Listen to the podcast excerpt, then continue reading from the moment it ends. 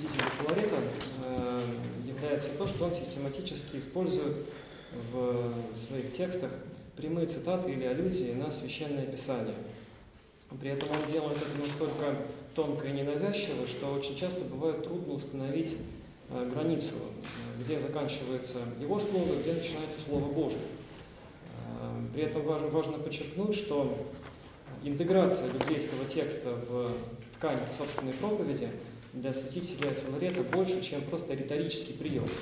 На особые богословские функции библейского текста в его проповедях указывали еще до революции протерей Георгий Флоровский, профессор Тареев, но в наши дни этот вопрос был обстоятельно изучен в диссертации отца Павла. Э, настоящий доклад ставит целью э, более детальное изучение такого способа цитирования святителем Филаретом Священного Писания, как библейская аллюзия. Немаркированная аллюзия является одним из наиболее распространенных приемов, посредством которого проповедник обращается к тексту Библии. Причем в издании его слов и речей, а также в рукописях самого святителя эти аллюзии часто никак не выделены. Э, это важно подчеркнуть. Э, то есть э, аллюзивное цитирование святителя, э, священного писания святителем Филаретом, оно говорит о том, что митрополит просто мыслит библейскими категориями и часто обращался к библейскому тексту не в силу э, риторических правил того времени. Да? Мы знаем, что Э, во всех э, учебниках по риторике, по гомилетике предписывалось цитировать Священное Писание. Но митрополит Филарет э, делает это не в силу инструкции, да, не в силу канона, а просто в связи с особой любовью к библейскому тексту, которым он пропитан. Что такое аллюзия? Аллюзия, меня спрашивали во время обеденного перерыва, аллюзия – это намек на какой-либо текст. То есть это не прямая цитата, а это какое-то э, косвенное или прямое цитирование. И чаще всего смысл аллюзии невозможно понять без обращения к ее контексту. Э, если мы не поняли, из какого контекста аллюзия взята, то и смысл ее не откроется. Э, как отличить, чем отличить аллюзию от случайного совпадения? Потому что могут возникнуть вопросы, но в данном, например, месте, что это аллюзия, или просто ну, случайно совпала э, авторская мысль или мысль Священного Писания. Для э, э, этого различия я использую э, несколько критериев, они указаны во втором слайде. Э, во-первых, это совпадение лексем э, в аллюзии и исходном библейском тексте. Во-вторых, это смысловое э, тождество аллюзии и исходного библейского текста, откуда аллюзия взята. И, наконец, это совпадение синтезиса в цитате, да, в аллюзии и в библейском тексте. Э, для того, чтобы с уверенностью говорить о том, что перед нами аллюзия, достаточно наличия двух э, критериев. Не обязательно присутствие всех трех э, критериев, достаточно двух. Хотя чаще всего бывают все три. Э, библейские аллюзии в проповедях святителя Филарета играют две основные функции – стилистическую и смыслообразовательную. Следует отметить, что библейские аллюзии не всегда привносят в проповеди святителя Филарета какой-либо дополнительный смысл.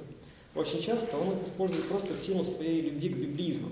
Так и нужно понимать в некоторых случаях обилие микроцитат в его проповедях. У начитанного в Писании человека их узнавание может породить особое эстетическое чувство. Однако к пониманию смысла проповеди, э, они ничего не добавляют. Но в большинстве случаев, да, примеры с такого рода стилистическими, э, стилистическим использованием, да, риторическим аллюзий, которые к смыслу ничего э, существенно не добавляют, э, на слайде 4 э, приведены эти примеры. Ну, я зачитаю, да, например. да будет позволено употребить притчу и гадание. Ну, очевидно, притча и гадание – это аллюзия на 72 на 77 псалом, но к смыслу проповеди э, она ничего не добавляет. Такие примеры есть, но их немного. Большинство примеров все-таки касаются э, относится к тому, что мы называем смыслообразовательной функцией. То есть аллюзия через цепочку ассоциаций с исходным библейским текстом порождает дополнительный смысл. Это то, что э, в светской филологии называется конструктивная интертекстуальность. То есть это отсылка к какому-то иному источнику, аллюзивная, благодаря которой у читателя начитанного да, в Слове Божьем возникает ассоциация э, с уже библейским контекстом исходным, э, и благодаря этой ассоциации рождаются новые смыслы. Ну, в проповедях святителя Филарета эти смыслы присутствуют, но они могут быть так ярко не выражены. именно через узнавание аллюзии они становятся более очевидными. Всего можно выделить несколько способов использования святителем Филаретом библейских аллюзий со смыслообразовательной функцией. Э, эти способы указаны на слайде 6. Я их коротко перечислю. Расширение библейского, а, первое, первое это привлечение библейского контекста через аллюзию, второе расширение библейского контекста, э, третье это изменение лексического состава аллюзии, то есть перефраз. Э, далее объединение нескольких аллюзий в контаминацию и, наконец, вхождение библейской аллюзии в состав авторской метафоры или фразы. Начнем по порядку. Привлечение библейского контекста. Э, что это такое? Большинство библейских аллюзий, которые святитель Филарет использует в своих проповедях, невозможно понять без дополнительного привлечения контекста, из которого они заимствованы. Э, таким образом, проповедник намеренно отсылает читателя или слушателя своих слов к исходному тексту Священного Писания. На седьмом слайде э, можно увидеть пример, где слово «отечество» оно не является в строгом смысле аллюзией э, на какой-то конкретный фрагмент Священного Писания. Я привожу несколько вариантов, с которыми эта аллюзия близка. Но нельзя сказать, что это слово заимствовано из какого-то конкретного места Священного Писания. Однако все же, на мой взгляд, э, в данном примере слово «отечество» имеет библейское происхождение.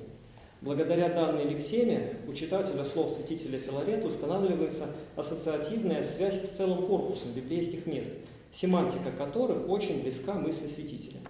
Иметь отечество в едином Боге иначе ощущать себя странником на земле, непрестанно ищущим дороги в свое истинное небесное Отечество, уподобляясь в этом ветхозаветным патриархам.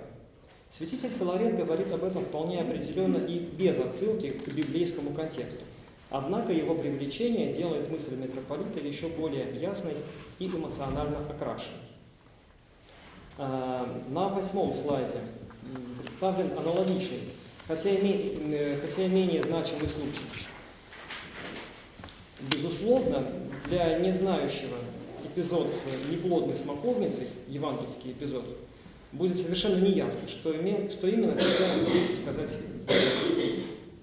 Итак, мы видим, что правильное распознание аллюзии и соотнесение ее с библейским контекстом способно выявить неочевидные смысловые коннотации в проповедях святителя Филарета. Однако довольно часто митрополит творчески изменяет и сам библейский контекст – в результате, помимо простого соотнесения библейской аллюзии с ее контекстом, необходим дополнительный анализ специфики его творческого переосмысления проповедника. И здесь мы переходим ко второму способу аллюзивного цитирования – это расширение библейского контекста.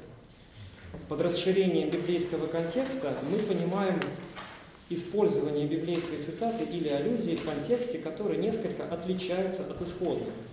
При этом речь идет не об искажении библейского повествования и не о навязывании священному писанию тех смыслов, которые в нем не содержатся. Скорее, в данном случае уместно говорить о творческом переосмыслении автором буквально исторической интерпретации определенного библейского фрагмента и попытки актуализировать его для современной ему аудитории в духовно-нравственном смысле. Нередко узнавание аллюзии и привлечение ее исходного библейского контекста позволяет правильно и на должной глубине понять мысль святителя Филарета. Рассмотрим примеры слова на Успение Пресвятой Богородицы 1838 года, слайд 10, в котором аллюзия вносит в текст проповеди важный догматический смысл. Я прочитаю всю цитату святителя Филарета, которая также приведена на слайде. и потому ей свойственно и как бы сродно своим присутствием и молитвою приближать к человекам благодатное присутствие и спасительное действие обитавшего некогда в ней телесне, и всегда обитающего в ней духовно и божественно. Слово «телесне» является едва уловимой аллюзией на послание апостола Павла к Колосинам, глава 2, стих 9. В первоначальном контексте это место звучит так. «Блюдитесь, когда никто же вас будет прельщая философию и тщетную лестью по преданию человеческому, по стихии мира, а не по Христе, яко в том живет всякое исполнение божества телесней». Данное апостольское зачало является христологическим и указывает на соединение божественной человеческой природы во Христе. В литургическом употреблении его читают в день обрезания Господня. Вопрос о том, действительно ли одно слово телеснее является аллюзией на указанное место из апостола Павла, был бы дискуссионным, если бы не другая проповедь святителя 1821 года, которой он уже прямо проводит параллель между телесным присутствием Христа в людях и соединением божества и человечества в нем. Э, эта цитата также представлена на слайде. Иисус Христос, яко Бог, действует вся во всех – действует как во всей церкви, которая есть тело Его, так и во всех верующих, которые суть члены Его. Он воображается в них, живет в них, и как в нем самом живет всякое исполнение божества телеснем, так по некоему образу всего божественного таинства и он благоволит жить в избранных своих, даже телесней, пока легко обретает их способными ко внутреннему с ним общению. Две приведенные проповеди отделяют друг от друга 17 лет. В слове на Успение высказана та же мысль, что и в слове на память преподобного Сергия 1821 года. Полнота божества присутствует во Христе в силу его божественной природы. Так как божество и человечество в нем неотделимы друг от друга, то, находясь в чреве своей матери телесно, он одновременно исполнял ее божественной благодатью. В силу телесного пребывания в ней ее сына по божеству, по божеству неотделимого от Отца, Божия Матерь может его благодать изливать верующим. Эта причинно-следственная связь, укорененная в православной догматике, проясняется только тогда, когда мы, во-первых, распознаем аллюзию, во-вторых, обратимся к исходному контексту, из которого она была взята. Чрезвычайно интересно представляется пример, который указан на одиннадцатом слайде. Святитель Филарет называет Христа «святый Божий», при том, что так впервые высказался о нем бесноватый, точнее бес, владевший человеком. И мы помним, что Господь повелел ему замолчать. Таким образом, в этом примере изменяется пафос евангельского повествования, а его аксиологические характеристики меняются на полярные. То, что на страницах Евангелия звучит как лицемерное заискивание, имеющее целью в очередной раз искусить Христа, в устах проповедника превращается в искреннее исповедание.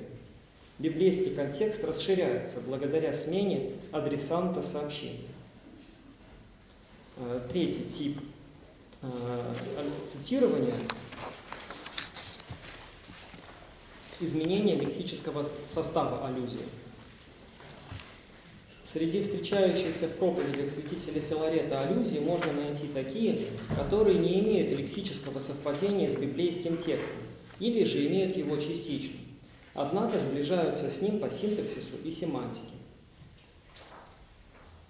Э, весьма интересный пример находим в слове на Пятидесятницу 1811 года. Это 12 слайд где сохраненный библейский синтаксис выполняет роль рамочной конструкции, которая наполняется лексикой, сильно отличающейся от библейской, но близкой к ней по смыслу. В данном примере святитель сохраняет ряд сравнительных оборотов и общую смысловую направленность апостольской, апостольской речи, в последнем периоде святитель э, Филарет словно продолжает апостольскую цитату, высказывая мысль, которой в буквальном выражении у апостола Павла не было, но которая из его пассажа логически вытекает. Еще раз мы убеждаемся в том, что для нашего проповедника не существовало четкой границы между своим и библейским текстом. Они плавно переходили один в другой на уровне аллюзий и другим форм цитирования. Тринадцатый слайд. В слове на Пятидесятницу 1811 года сохраняется система образов, семантика и отчасти лексика. Апостол Петр сопоставляет два события, одно из которых Давайте я, наверное, дам время прочитать, потому что тут нужно более внимательно прочитать цитату. 13 13 слайд? 13 слайд. Ну, прочитайте, наверное, очень.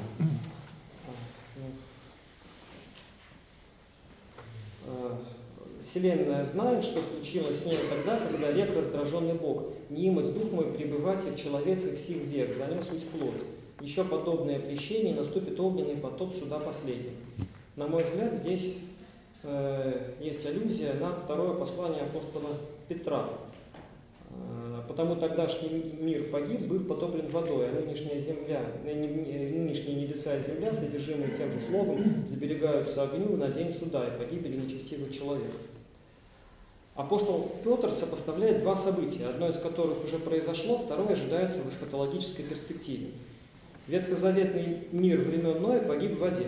Всемирный потоп – прообраз будущего страшного суда, в котором действующим веществом будет уже не вода, но огонь. Святитель Филарет соединяет эти два апостольских образа в один, и у него получается огненный потоп суда последний. На наличие в этом предложении аллюзии указывает и то, что перед, перед выделенной фразой святитель упоминает о всемирном потопе, что делает и апостол Петр. То есть у нас есть совпадение э, семантики, то есть смысла, да, и у нас есть совпадение хотя бы частичное э, лексических элементов. Можно говорить, что это аллюзия. Э, 14 слайд. В ряде случаев замена лексемы в аллюзии связана с авторской экзегезой того или иного фрагмента Священного Писания. Наглядную иллюстрацию этого явления находим в следующем примере, содержащем фрагменты слов святителя на Рождество 1812 и 1823 годов. Святитель дважды с интервалом в 11 лет изменяет цитату из книги пророчества, пророчества Исаия. И вместо «и с беззаконными в Минисе» пишет и с бессловесными в Минисе. Причем в слове на Рождество Христово 1823 года он наряду с заменой беззаконными на бессловесными использует и правильное прочтение. На наличие аллюзии указывают совпадение лексемы в Минисе, единство синтаксической конструкции, а также общая семантика.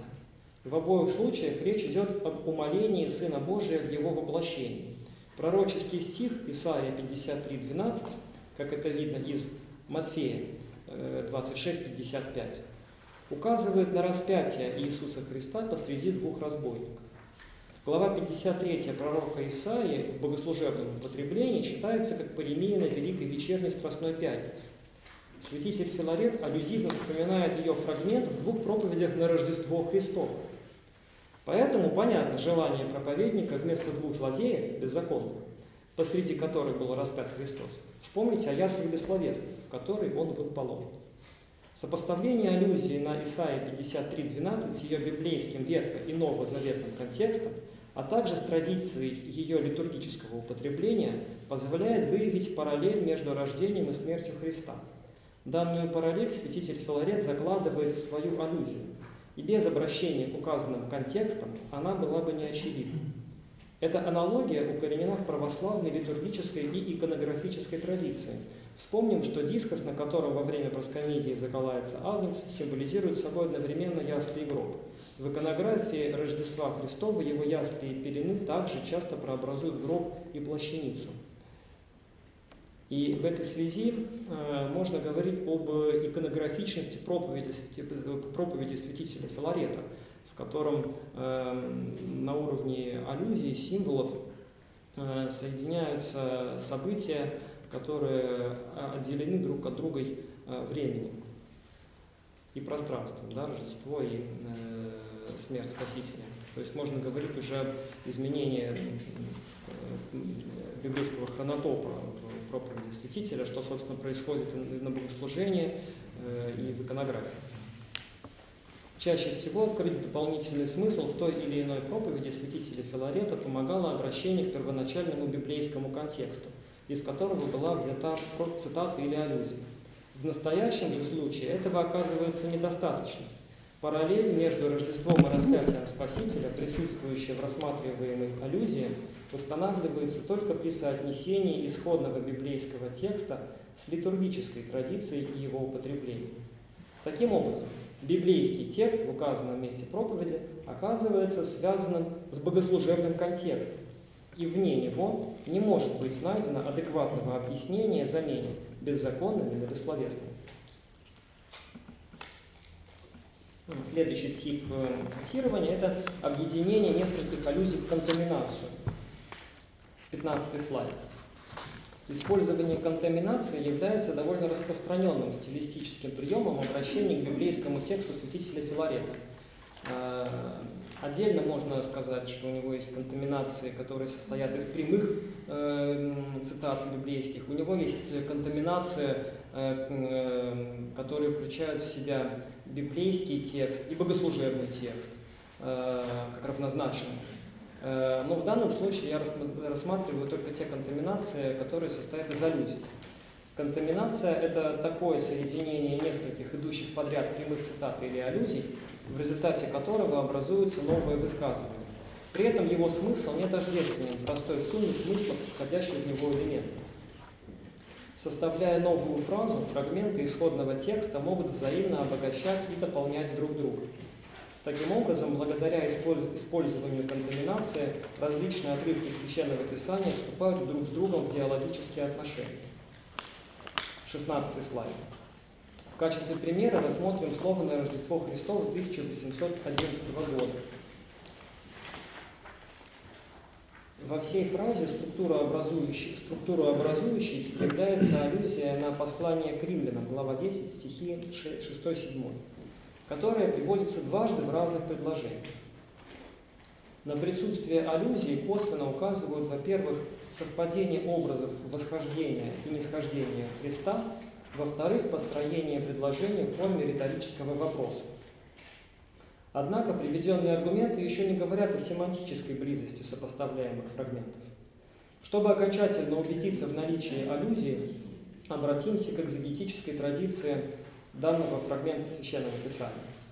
По мнению блаженного Феодорита Кирского в этих стихах речь идет о том, что, цитата, «должно не входить в исследование о владычном домостроительстве, о владычном домостроительстве или не подвергать сомнению, как учеловечился единородный Сын Божий, и, прияв страдания, совершил воскресение». Того же мнения придерживаются святители Иоанн Златоуст, блаженный Феофилак Болгарский. Та же мысль присутствует и в рассматриваемом фрагменте проповеди святителя Филарета. Приводя аллюзию, митрополит одновременно с этим косвенно дает свое толкование. В следующем предложении конечный ум не может. И далее. Э, это тот же слайд.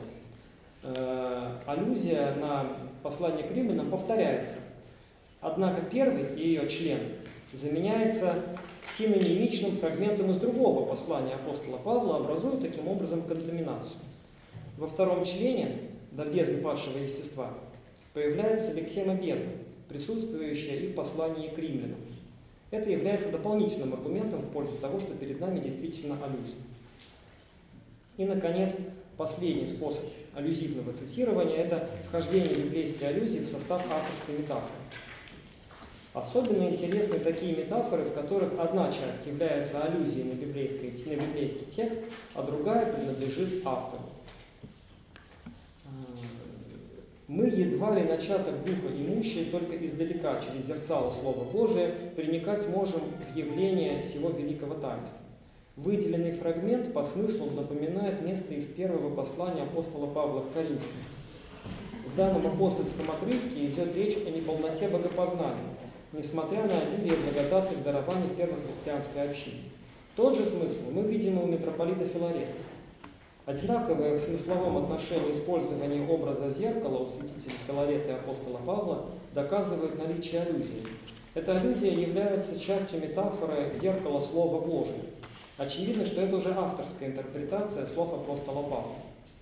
Обращение к исходному контексту послания к Коринфянам и сопоставление с ним метафоры святителя Филарета позволяет сделать вывод о том, что Священное Писание, несмотря на свою богодухновенность, все же не содержит полноты божественной истины, которая откроется лишь после явления Бога лицом к лицу. Эта мысль не выражена у святителя прямо, но открывается в ходе анализа интертекстуальных связей его проповеди – то есть э, в ходе соотнесения его э, проповеди с библейским контекстом, из которого заимствована аллюзия. На рассмотренных примерах было продемонстрировано, что узнавание библейских аллюзий в текстах святителя Филарета существенно углубляет понимание его проповеди. Интертекстуальный анализ текстов митрополита выводит на поверхность смыслы, неочевидные, без специального обращения к тому контексту, откуда была заимствована аллюзия. В ряде случаев верное определение скрытой аллюзии позволяло нам выявить и особенности авторского толкования того фрагмента, откуда она была взята, как это было, например, со словом «телеснее» из послания Колосинам или с образом зеркала. В строгом смысле эти аллюзии нельзя назвать экзегезой, поскольку у проповедника не было прямой задачи толковать библейский текст.